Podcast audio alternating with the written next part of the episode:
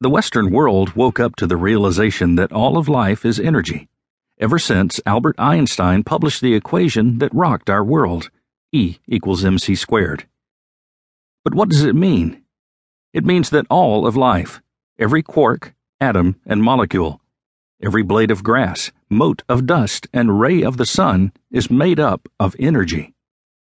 And of course, it means that we are made up of energy too.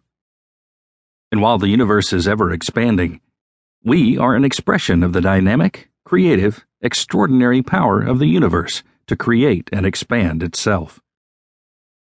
The law of attraction is the magnetic property that enables this creation. For us humans, it means that the law of attraction is responding to the thoughts, words, feelings, and actions that we hold and express every moment of our lives.